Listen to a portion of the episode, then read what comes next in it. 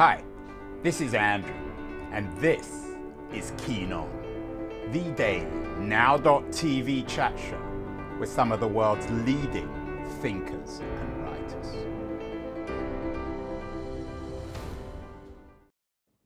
Hello, everybody. It's March 11th, um, 2022. It's a, a beautifully warm early spring day in San Francisco on the west coast of the United States. I've just been out, and I have to admit, the sunshine and beauty of San Francisco is jarring when compared with our headlines today. Um, New York Times, Russian forces widen the bombardment in Ukraine. I wasn't sure you could widen this bombardment, it was already wide enough.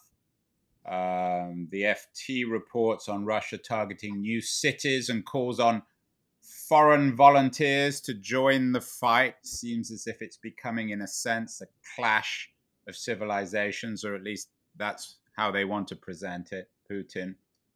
Um, this image of Kharkiv, uh, Ukraine's second largest city, um, is particularly astonishing. It certainly reminds us of previous wars. Um, New York Times has an op ed today about Putin wanting a clash of civilizations and asking whether the West, I guess that's we in the West, uh, are willing uh, to fall for that old uh, that old temptation. Uh, for some, though, the Ukraine represents something very jarring, a, a, new beginning or an old beginning, a return to something else. Um, Harari, who tends to talk in big historical terms. Yuval Noah Harari, the Israeli historian, argued in The Economist that what's at stake in the Ukraine is the direction of human history, very dramatic. Um, and I actually had um, uh, Peter Osnos on my show uh, last week, the uh, biographer of George Soros. Peter Osnos believes that the Ukraine represents a return to the 19th century. I'm going to show a clip now of the Osnos interview uh, before we get into it with my current guest. Uh, Peter, we're doing this with all our guests these days, but it's particularly appropriate given we're talking about George Soros.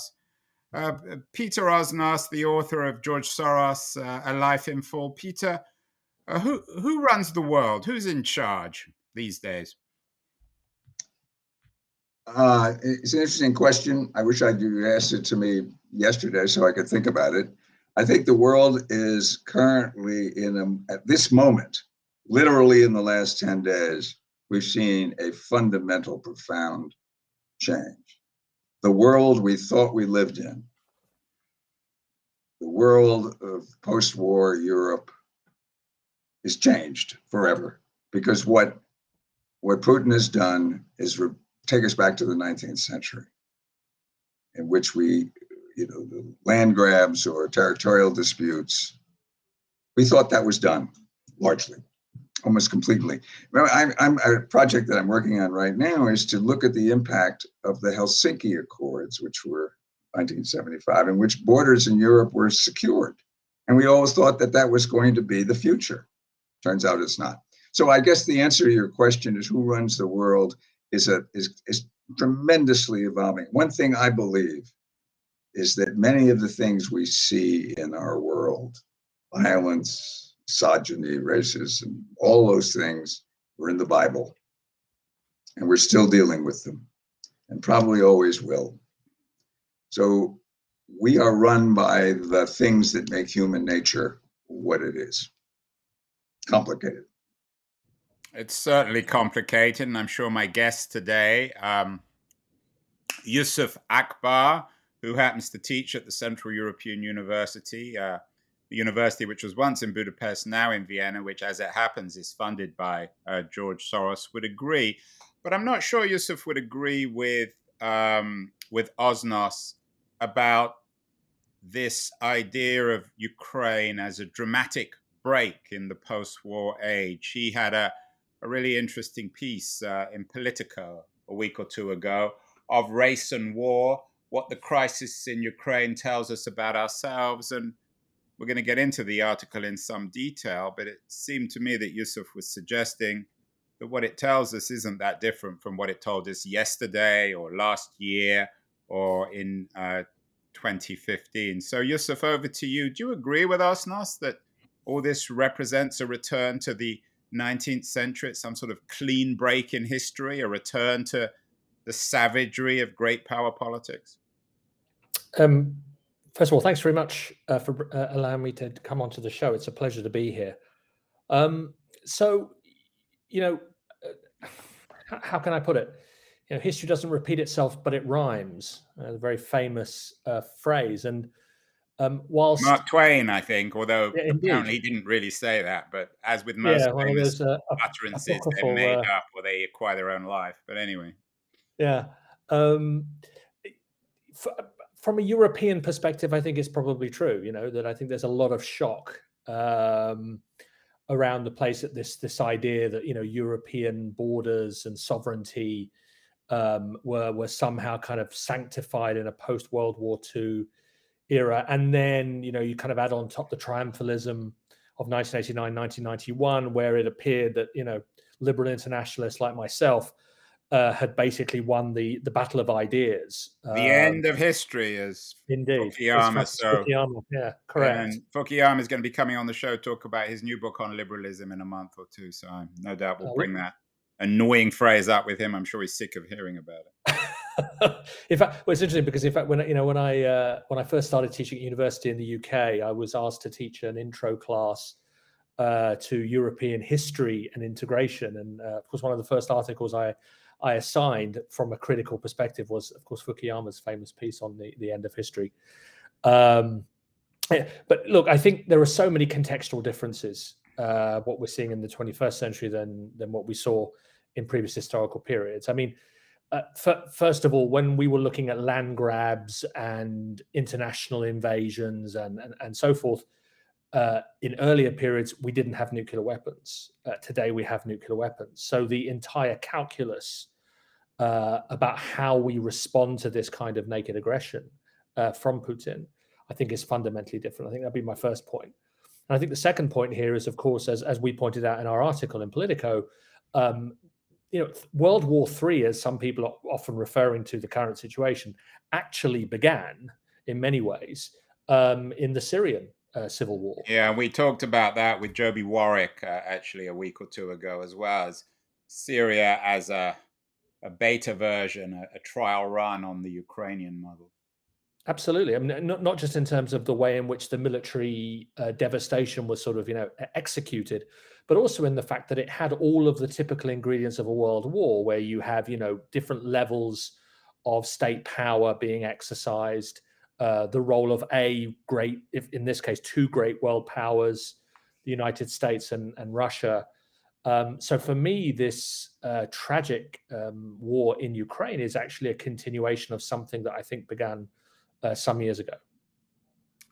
Yeah, we had Thom Hartmann on the show suggesting that actually uh, uh, Putin's invasion of the Ukraine and G.W. Bush's invasion of Iraq are both oil wars, very much on similar models. But your article and your thinking focuses on the implicit and sometimes explicit racism in, in the way in which we're treating the Ukraine. This is particularly ironic given um, Putin's calls for a clash of civilizations, in which he seems to be talking to the non European, non North American world about this civilizational clash. And Putin, of all people, doesn't seem to be um, the right person to, to fight the West. But what do you make of all this, and how does it fit into your thesis about the the racism which is um, which is uh, haunting many of our thinking about this war? Yeah, I, it's it's a difficult subject uh, because we are we are witnessing just absolutely shocking and horrendous human suffering.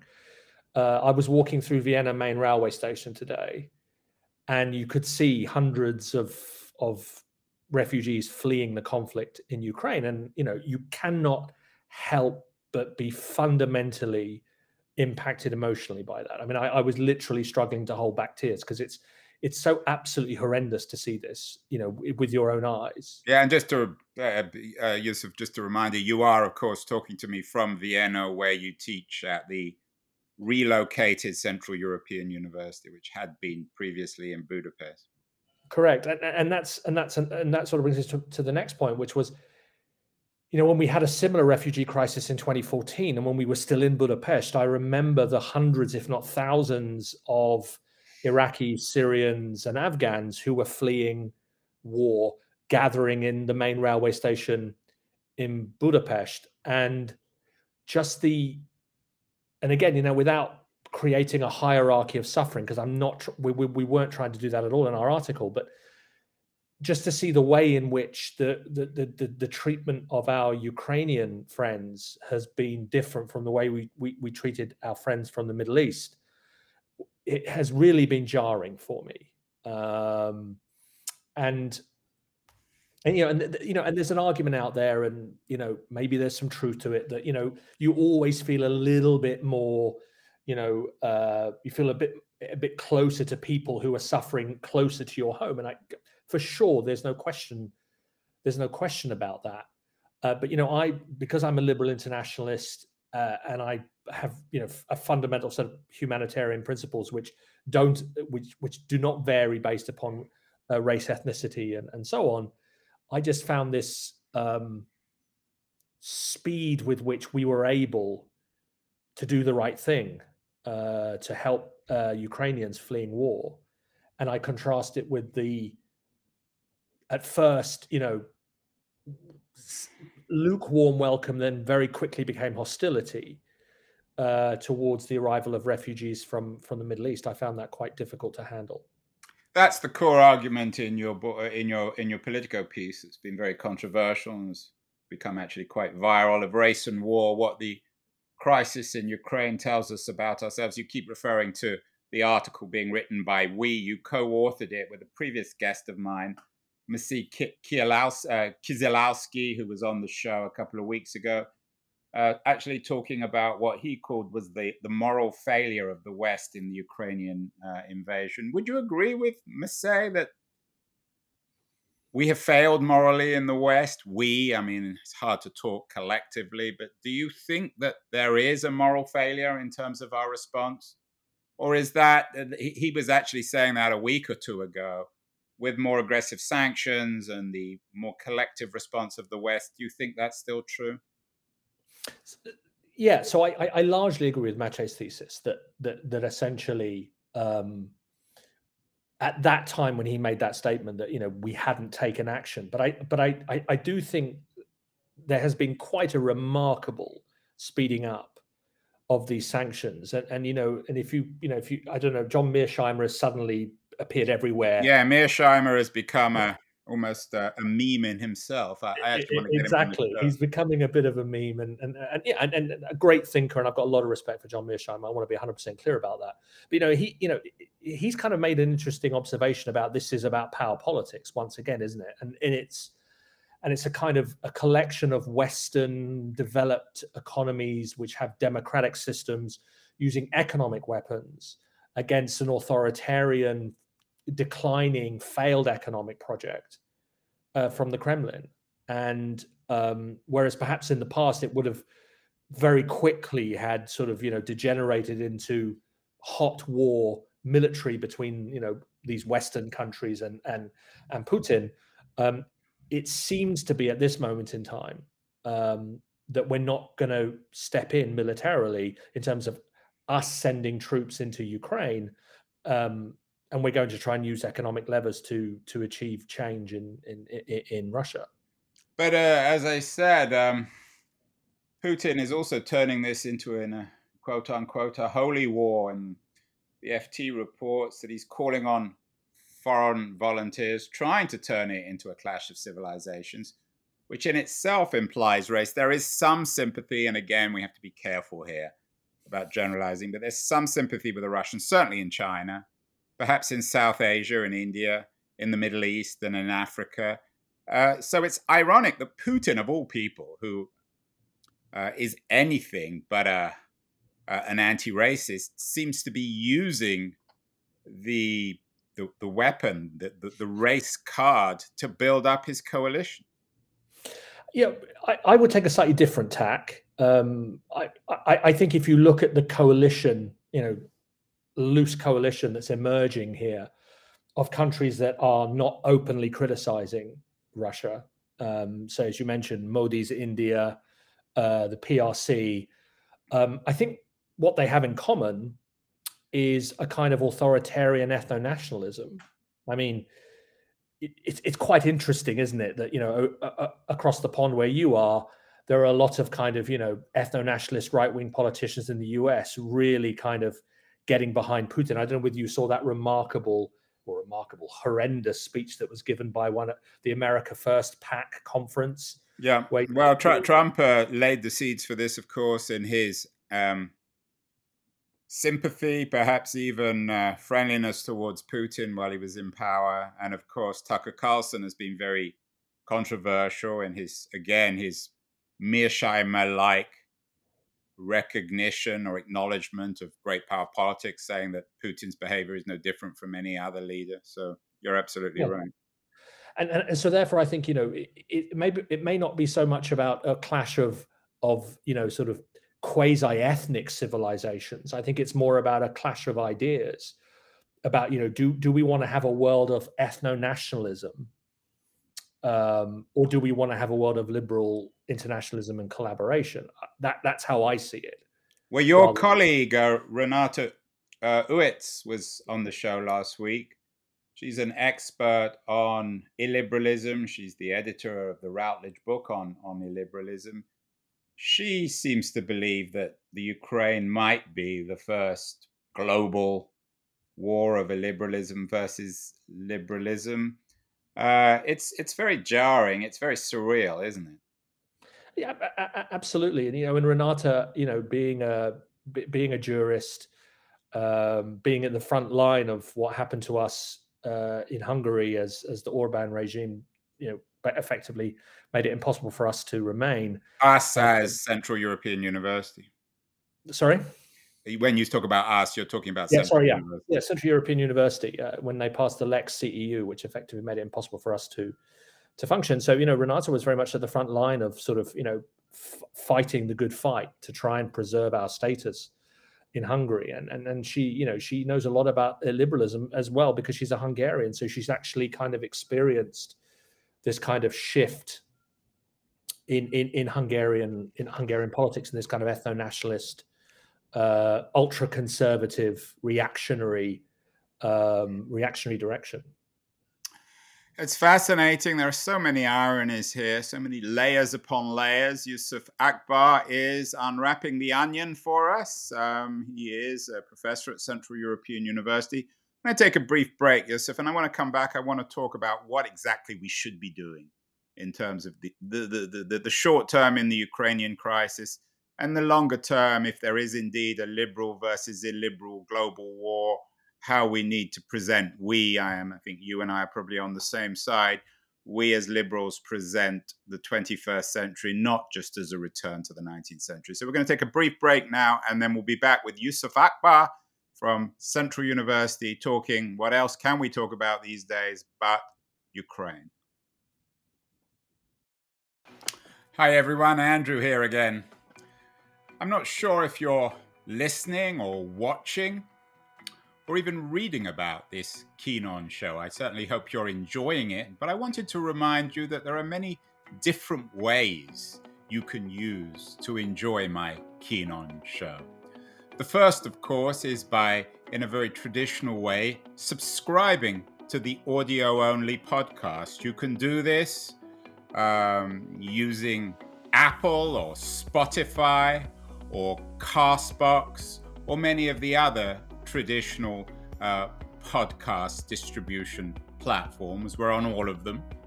And if you want to access uh, all the podcasts together, you can go to my LitHub page um, in their podcast section, which is dedicated to all the interviews. Uh, if you're into watching this, as opposed to simply listening, um, if you follow me on Twitter at AJ Keen, you can watch these shows live. Uh, and you can do the same um, if we're connected uh, on LinkedIn. I'm not on Facebook. I'm not a great fan of Facebook, but LitHub is. And on their LitHub live page, you can watch these shows live as well. Um, in terms of uh, recorded videos, uh, not live, you can see all the shows on the LitHub YouTube page. So, whatever your preference, whatever your taste, whether it's video or audio or text, there's no excuse for not watching or listening to my show. Now, back to Keen On. We are back with Yusuf Akbar from Central European University talking about the crisis in Ukraine. Yusuf, um, yesterday I had uh, the progressive academic Gio Marr on the show, um, who's written a number of books about anti racist eruptions against colonialism in the West, in Haiti, in Africa. And he compared in a positive way the Ukrainian resistance to Russia as a kind of colonial eruption. Can we use those kind of tools, do you think, to make sense of what's happening? Good question. I mean, I think there are some parallels in the sense that, you know, you you you have a state, the Russian state, which in various uh, forms, be it a czarist state, be it the Soviet Union, and now this kind of uh, uh, authoritarian um, Russian 21st century state, trying to exercise kind of uh, colonial control over its over its neighborhood. Um, that so that's definitely true. Um, but I think again, I think you know one of the key if you take Putin on his word, and again, you know, there's a debate around whether we should, but if you if you take him on his word, it it seems to be uh, an obsession with the idea of creating a, a a, Russian world, you know, which is which is distinct from Europe, which is distinct from Asia, and so therefore, um, you know, with, with, within within Russia's neighborhood, um, what he would say is defending um, ethnic Russian minorities in neighboring countries seems to be at the core of the project. And and and before 2014, before the um, uh, illegal annexation of Crimea, I actually traveled extensively in Ukraine. I, I was involved in various education projects uh, involved with management education in in in Ukraine, and I you know and I had an opportunity to travel widely through the country and if one was to go to a city like Kharkov or Kharkiv, as it is in Ukrainian, uh, nobody spoke Ukrainian in, in, in Kharkov. Everyone spoke Russian.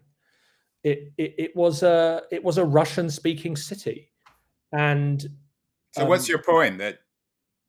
Well, I, so so for me, colonialism, uh, you know, ultimately has racial dimensions uh, about one ethnicity trying to impose its supremacy over another ethnicity, and in this attempt by Putin to sort of occupy, well, we'll see. We'll, we'll see what happens in the tragic days and weeks ahead. Uh, but tries to occupy Ukraine. The tragedy of this, as much you know, alongside all of the unbelievable human suffering, is cities like Kharkov. You would meet you ethnic Russian Ukrainians who were proud of both being Ukrainian but also their Russian heritage. Um, and so that's the thing that I find so difficult about this is that we have to avoid, and this maybe comes onto the what, what should we do next part of our discussion. We have to avoid the conflation of the inner coterie of the Kremlin and their kind of objectives with this idea of what it is to be Russian, which I think is um, an, a multinational con- construct so you can be an ethnic Russian in Latvia, and again, I I, I travel. I've traveled extensively to Latvia, Estonia, and Lithuania. You can be ethnic Russian in all of these countries, but very proudly be a citizen of those countries and be very proud of being an EU citizen. So that's I, true, but you can also be an ethnic Russian in certainly in, in Estonia and the Baltics or in in Ukraine, and actually be sympathetic to what Putin's doing. So we need to be careful here. There's certainly a division within the Russian speaking community. Yeah, uh, of course there will there, will be those divisions, but you know, again, and you know, this is what what I call anecdata rather than anecdote. I mean, I've met enough people in the Baltics over almost twenty years, uh, uh ten a decade in the Ukraine, um, to realize that just because we have linguistic and and shared values and cultures with you know mother russia quote unquote. That doesn't necessarily mean that we support the foreign policy and military objectives of the kremlin. We talked about this war being the first global illiberalism versus liberalism war but i wonder whether we could also suggest given as you're arguing the ambivalence of many russian speaking communities in ukraine in kharkiv and elsewhere that this is the first war of our globalized age where territory and identity are increasingly in contradiction. Yeah, absolutely. Um, again, there's, there's been a lot of comparisons, and, and we know how lazy those comparisons can be. You know, comparing Putin to to Hitler and so on. So we have to be like, yeah, we want to avoid that. That that exactly. is we have to be super thing. super careful. I agree, uh, uh, uh, one thousand percent. But you know, you know, you know, comparisons with the Sudetenland, for example. No, but I, I I agree with you completely that you know this. Uh, there is a contradiction here at work, and I think this is also what makes this is the folly. You know, you know, someone said to me the other day. They said, you know, Vladimir Putin is a great tactician, but he's terrible at strategy, right? In the in in in the sense that you know perhaps because he was surrounded by sycophants who didn't want to challenge his authority, he was convinced uh, that once the you know once the Russian military rolled in to Ukraine, he could decapitate the Zelensky regime quickly, probably bring Yanukovych back from southern Russia. Um, apparently, he's actually in Belarus at the moment. That's what I've heard, uh, waiting to be brought back to Ukraine. And I think he's discovered that you know, ethnicity and, and, and land and nation become much more complicated in this world that we live in today. Yeah, that would have been the 20th century model, which the Russians did after the Second World War. It might not be possible now. Let's talk. We, we because we can't change how Putin thinks or behaves. But what about ourselves? In in your of race and war piece, you're quite critical of some of the responses of Western media. You pick on uh, the CBS reporter Charlie D'Agata, who talked about how, quote unquote, civilized these Ukrainian victims and refugees are. Do we need to get beyond that kind of language? Absolutely, absolutely. I mean, but, but you know, but again, uh, I, you know, I can't read into the soul of of the reporters, but this kind of unthinking oh well, you know, they're they're white. Many of them are blonde haired, blue eyed, Christian, um, Christian. I mean, but again, you know, I mean, Mach, you know, Maciej being coming from Poland, very Catholic country. You know, one of the things, and again, partly through my my work with Maciej, but I've traveled extensively to Poland, and again, you know, Christian Orthodoxy versus Christian Catholicism. I mean, these are two different branches of the same religion. So again, the, the complexities here are so, are so obvious. But I think it's just so lazy and so easy for us in the West to kind of say, well, they kind of look like us, so they're more deserving um, than you know other refugees because they may have a different skin color or they may have a different ethnicity. And I think it's once you start building that narrative uh, you get into the very dangerous world of deserving versus undeserving refugees. And then I think we're in a really bad place. What else can we do, uh, Yusuf, in addition to being more careful with our thinking and languages, correspondents and columnists? So, so, so I think that we just have to be super mindful that our audience today is global. Um, and the suffering that is closer to home that we we witness at first hand is no different than the suffering in other places. Think about what's happened in in Myanmar with the Rohingya minority there. Think about what's going on in China with the Uyghur minority. Think about what's been going on in Eritrea. I mean, all this is human suffering, and it. And, that's and, you know that's back to Peter Osnos's rather pessimistic Old Testament thinking uh, which he called complicated, but it simply argues that we're bad and we've always been bad and we'll always be bad. Is that really effective? No, it's not. But we can go beyond that because as, as liberal internationalists, we can talk about the fact that after the World, World War II, we created a series of international conventions which protect and guarantee the rights of people fleeing war. And we need to go back to those very agreements that we signed after World War II. And that is the best guarantee we have currently of ensuring that refugees of all ethnicities, all races, get the kind of protection that they need at times of war. Isn't though you're thinking a kind of progressive liberal whataboutism? Putin does it from the other side, and people can say, well, this Ukrainian tragedy is bad, but what about American behavior in Iraq? What about uh, American behavior here or there, or the history of European colonialism? You're just as bad. Well, yeah, I mean, so the count, so the so the counter argument is is the principles that that myself and others would articulate are principles that that transcend uh, particular historical periods.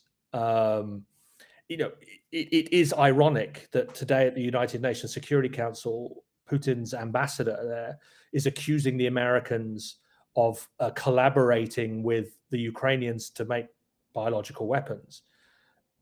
I, don't know if you remember that that that famous uh, speech that Colin Powell gave to the UN Security Council. Yeah, on uh, cooked data, which we all know now was cooked. It, it, I exactly. Even he didn't know it was cooked. Didn't seem to. Right?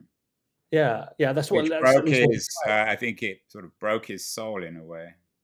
Yeah. So, so, so, so those of us who who who believe in international uh, liberal internationalism have to be mindful of the fact that many of the countries that we believe belong to this family of liberal internationalists will also do things which run contrary to our values. Yusuf, Yusuf, if every time something bad happens, we have to say, well, what about what's happening in China with, with, with the Uyghurs or yeah. in Myanmar, or we can find many examples in Africa, then at a certain point, don't we just create a kind of moral vertigo this spinning world where everything seems to be bad and we lose any sense of focus or purpose? So okay, so there's I, guess the counter argument would be fine if you're saying that you know a global uh, a global focus on on human rights and on refugee issues is going to fail because as you say there's this constant sort of like whataboutery that goes on. Um, we can at least begin to focus on regional efforts um, and, and and and some parts of the world those efforts are more developed than in others. But but again, it, I mean, the, the counter argument to what we're saying reminds me a little bit of you know of of like why the United Nations can't work, um, just because the, the issues of coordination and developing consensus are hard. It doesn't mean we should give up on trying to achieve right. collaboration. So you remain a a reasonably optimistic liberal internationalist. You're not uh, um, shy to to to, to uh, define yourself in those terms what institutions Yusuf needs to be strengthened? Which are which are which are realistic? I mean we could talk about making the un more powerful. That doesn't seem particularly realistic. Are there certain kinds of international organizations systems ideas that we need to work on to begin to create a, a, a more just 21st century globalized age where this tragedy in Ukraine might be simply the first chapter. Here's hoping that it's not the case, uh, but not not notwithstanding, I think that it's important to, to to to focus on the fact that 21st century challenges to kind of a liberal international order are different from those in previous centuries. So, in particular, if you think about the impact of of climate change and on the movement of of, of, of people worldwide, I think we need to create a convention or some kind of internationally enforceable mechanism that copes with the impact of human migration. We have a historically high number of humans on the move at the moment, and if we if we continue to ignore it, it's going to sort of it's going to feed the ethno-nationalist response. So I think we need to sort of begin to innovate in in that particular area. How can we come up with ways of managing uh, the movement of people around the world in a way that reduces um, interstate conflict. That would be one So- place I would start. So you're saying fighting Putin, fighting Orban in Hungary isn't just a military thing. It's fighting their ideas with institutions and innovations of our own, which makes a lot of sense. Yusuf Akbar, um, it's honor to talk to you uh, from from Vienna, where you're seeing some of the consequences of this crisis firsthand, uh, as in the, the the Vienna station, where you're already seeing the the human tragedy of refugees. What else, in addition to your piece in Politico, which I think is essential reading for those of us who care about the moral dimension of this crisis of race and war? What else should people be reading? So I'm a huge fan of Tim Snyder. Mm. Uh, Snyder's been on the show. Actually, he's very good. you know, I, th- I, th- I think you know he's he's managed to capture some very important ideas, and you know those his two bestsellers, Bloodlands and On Tyranny, and I think uh, I, you know. Uh, as a trained economist, I'm such a huge fan of history and of well-written history, and I think Is he one of the- still in Vienna? I think he Um, was living in Vienna. I'm not sure if he's yeah, back. I, I think he, I think he splits his time um, between New Haven and and, and, and Vienna. The Um, future, I I think Vienna, we, we all remember, of course, The Third Man, where Vienna was really the star of that great post war Cold War movie. I think Vienna, with Central European universities moved there, with people like Snyder and Ivan Krastev, it's going to become an increasingly important intellectual center. Uh, Yusuf Akbar, real honor to have you on the show. I'm asking finally uh, all my guests this, and you're particularly well positioned in Vienna to answer. Uh, Yusuf Akbar, uh, who runs the world? Who's in charge in March 2022? As I'm sure, like many of your other guests, they say, if only you'd asked me the day before. Um, I, am always very, very conscious of not comparing today with histo- history unless it's fully justified. And I think there are so many structural changes taking place in in the world economy today that I think that those who are in power are those that can control the flow, configuration, and dissemination of information, whoever they are, be they state or non-state actors.